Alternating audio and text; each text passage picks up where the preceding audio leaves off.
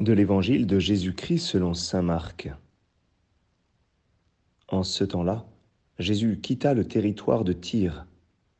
Passant par Sidon, il prit la direction de la mer de Galilée et alla en plein territoire de la Décapole. Des gens lui amènent un sourd qui avait aussi de la difficulté à parler et supplie Jésus de poser la main sur lui. Jésus l'emmena à l'écart, loin de la foule, lui mit les doigts dans les oreilles et avec sa salive lui toucha la langue. Puis, les yeux levés au ciel, il soupira et lui dit Ephata, c'est-à-dire ouvre-toi. Ses oreilles s'ouvrirent, sa langue se délia et il parlait correctement. Alors Jésus leur ordonna de n'en rien dire à personne. Mais plus il leur donnait cet ordre, plus ceux-ci le proclamaient. Extrêmement frappé, il disait, Il a bien fait toutes choses, il fait entendre les sourds et parler les muets. Acclamons la parole de Dieu.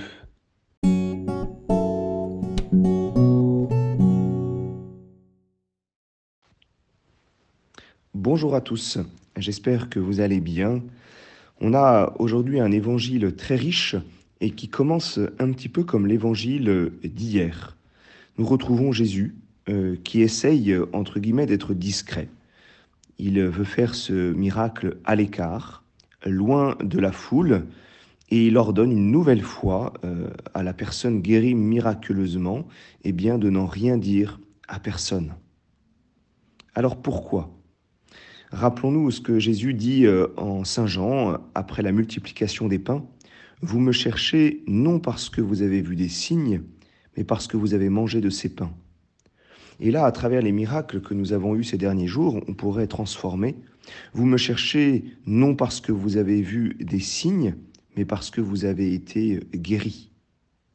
Le signe renvoie normalement à la réalité. Oui, que Jésus est le Fils du Père, celui qui vient nous sauver, celui qui vient nous révéler le Père, qui nous conduit à notre Père du ciel. Pourquoi est-ce que Jésus décidément est discret? Peut-être aussi parce que, comme dans Saint Jean, il le dit, son heure n'est pas encore venue. Son heure qui est celui de la croix, qui est l'ultime témoignage, où vraiment il montre euh, son amour, son amour qui sauve. Mais encore une fois, eh bien, Jésus euh, se risque.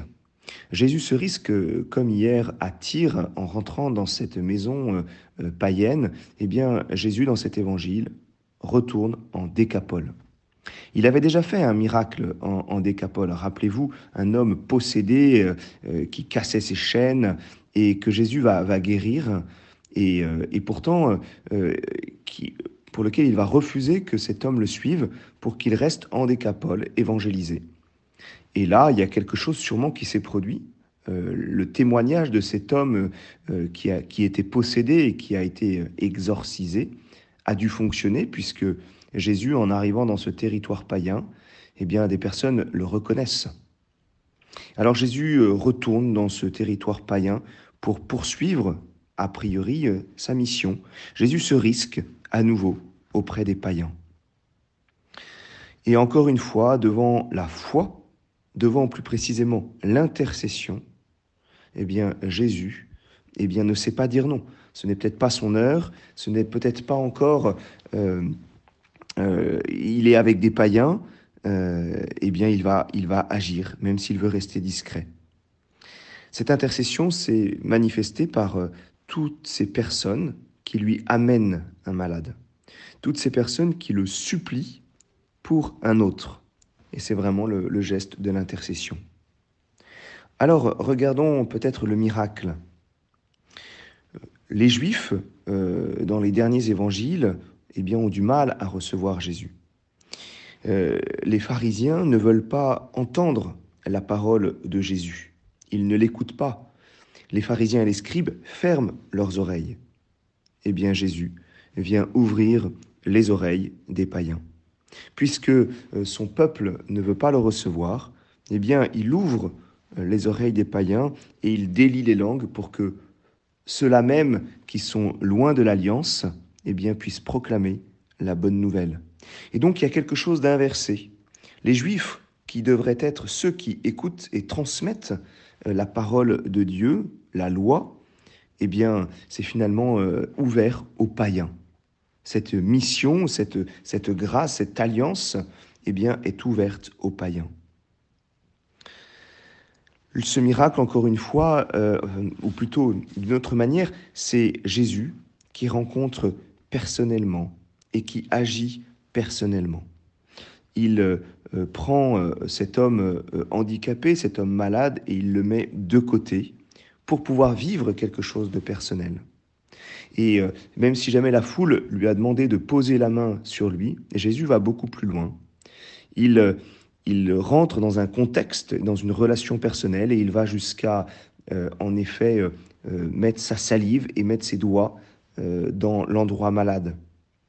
En fait, Jésus, dans cet évangile, touche le mal. Il, va jusqu'à toucher le mal, et il va nous montrer qu'en fait, c'est son corps et sa parole qui guérissent. Nous pouvons terminer par cela. Jésus nous met à l'écart, chacun d'entre nous, et nous montre que c'est son corps et sa parole qui nous guérissent. C'est ce que nous vivons euh, à chaque messe. C'est la parole de Dieu et l'Eucharistie qui nous guérissent. Et Jésus, à chaque fois, agit ainsi de manière personnelle envers chacun d'entre nous, afin que nous puissions, oui, euh, nous ouvrir à sa grâce et que nous puissions, comme cet homme guéri, proclamer les merveilles de Dieu. Bonne journée à chacun et à chacune.